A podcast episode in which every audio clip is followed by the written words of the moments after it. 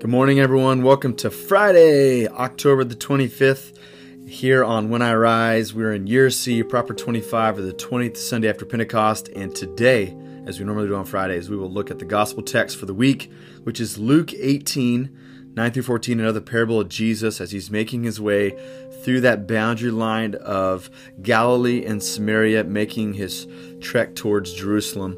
And so we'll cover that parable this morning. We will talk about some reflection pieces from it, and then we'll pray about some of the themes from that passage. We'll do that this morning on Friday morning on When I Rise.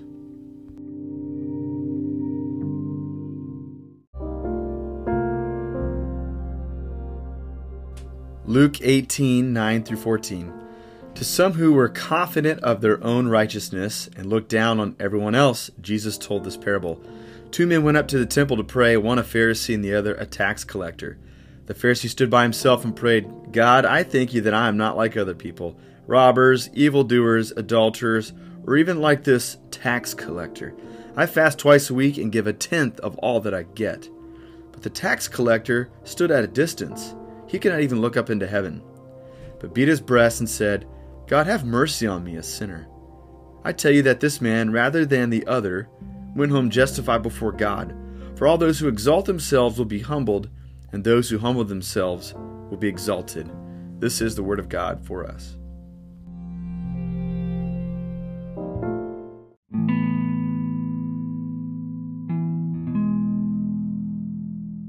Let me share just a couple thoughts about this interesting parable from Luke chapter 18, and then we'll spend some time praying. First, it's just worth noting once again that when Luke mentions a parable, it is always a go and do likewise uh, type of a teaching. Uh, unlike Matthew, unlike Mark, we've talked about that the last few weeks. But Jesus wants you to hear this teaching and to put it into practice. You'll see that with the punchline at the end, where he says, For all those who exalt themselves will be humbled, and those who humble themselves will be exalted. And so there's a, a to do here. But what's peculiar about this parable is that this is the only parable that Jesus shares in all of his teaching in a religious setting. Uh, a parable is something where two things are compared side by side with one another. It literally means to lay two things down next to one another.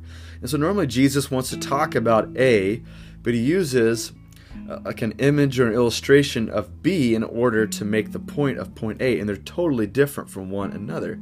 Like the kingdom of heaven is like a net full of fish that was caught in the ocean one day, right? So there's two different things. Um, here, this is interesting. He actually uses a religious setting to talk about a religious idea. And perhaps what is in Jesus' mind is not more when he wants to talk about hubris and about pride and about exalting oneself. He's like, perhaps there is no context more provocative and more normative of where someone exalts themselves than in a religious setting. So I think Jesus wanted to use another setting perhaps in order to talk about religious pride. But he's like, you know what? Let's just go ahead and talk about it right in the context where we see it. So he has an image of a couple of people who go to pray. One is uh, the hero of the religious community. He's a Pharisee, and he prays loud prayers, and people would have enjoyed his prayers. And he does sacrifice, he fasts, he gives of his money, and he is distinct from other people in their community that maybe aren't so religious or maybe who struggle in their spiritual life.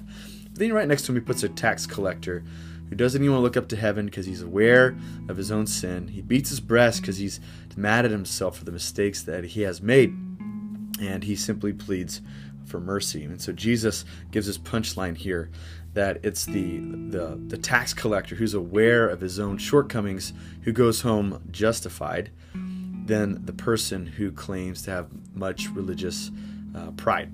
So, what can we say about this? Um, what I think what's interesting about this parable is that note number one is that no one gets what they deserve in this parable. Uh, this is a, a parable about grace.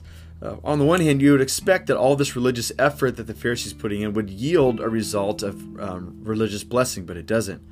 And the person who struggles in his faith should receive punishment from God, who is holy and sees all things, but he receives justification and grace. So, note number one is that no one gets what they deserve in this parable. And number two is this that even though we would love to throw insults at the Pharisee because we all have met people just like the Pharisee in our life, this teaching does not allow us to point the finger at the Pharisee. One shouldn't insult the Pharisee or point the finger at him because we're doing the exact same thing that the Pharisee is doing in the parable itself. So, this is not a teaching of saying all those who are lowly and uh, poor in spirit um, are able to be lifted up in praise now, and we get to point the finger at those who are mean spirited and judgmental. No, Jesus is saying this judgmental comparison game doesn't just lie in those who are call themselves religiously elite it also lies in us who are bothered by these religious types. We point the finger as well. And so ultimately this is a parable about grace. God extends grace to the humble but he opposes the proud. Now let's just let's just take a step back about that for a second because i think if you've been in church long enough i've been in church long enough we celebrate this gracious economy that we hear in the gospel. But let's ask the question fresh and new once again. Are we ready for this economy? Do we really want this economy? Because we like to get what we deserve, especially when we excel in something. We want to have our hand raised in the air when we give the extra effort. But what we see is that grace makes life unfair. And so, if we want to be beneficiaries of this grace, where God's kindness is extended to us even though we don't deserve it, we have to be open and it has to be acceptable that others who don't quite deserve it receive it as well. And we cannot pick and choose for God's sake of who receives it and who it gets denied to. And so that is something important for us to consider. And so may we pray this morning about the topic of grace. May we have a fresh encounter with it for our own lives, but may we also ask God to keep us lowly in the midst of grace that He might extend it to many more people than we are, we're even comfortable with right now. So let's allow the economy of grace to fully take root in our hearts so that it can fully be taken root into the world around us. So let's spend some time praying this morning.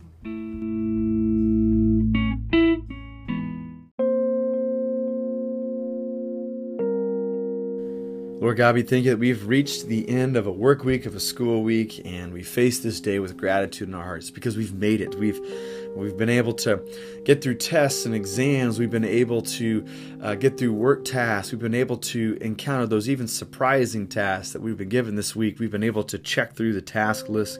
We look back and we say that much has been done this week because of your grace extended to us. God, we thank you for the gospel this morning. We thank you for this unique teaching of Jesus which tells us that God opposes the proud, but He gives grace to the humble. And just as we think that we've figured that out and we know what that means for us and for the world around us, we are challenged once again to think further and allow this grace to extend farther and deeper, go deeper than we could have ever have imagined. So we have two requests this morning, Heavenly Father. Number one, God, we pray that you would allow us to know grace fresh and new this morning. We think that the Bible tells us that we grow in grace. So God, maybe there be a growth and a flourishing of grace in our own life. May we understand that not, it's not because of our own deeds or actions that have caused us to be accepted by you, but you accept us because you're a gracious God. And so we pray that that would bathe over us once again, that, that our souls uh, would, would um, simply soar and be thrilled once again with that confession that if God is for us, who can be against us? And we thank you that you've brought us into your family. We got our second request this morning is to give us gracious eyes and gracious imaginations. Because, God, I think we're tempted to say these folks deserve grace and these folks do not deserve grace. But God, if it's extended to us who don't deserve it, then we shouldn't put stipulations on others around us. So, God, allow us to receive the fully orbed, gracious economy. Allow us to know that those around us, even whom that we're bothered by, that we're irritated by, that we're disappointed in, that they are in the boundary lines of extending grace. So, God, allow us to see the world the way you see it. Give us the love that you have for the world around us so that we can relish the full nature of what it means to be in the midst of God's grace. So, God, speak to us once again. Give us great patience with somebody today.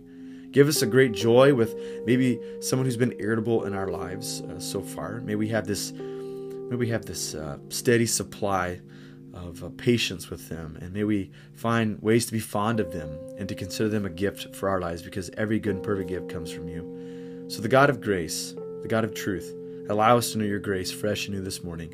I ask all these things in Jesus' name. Amen.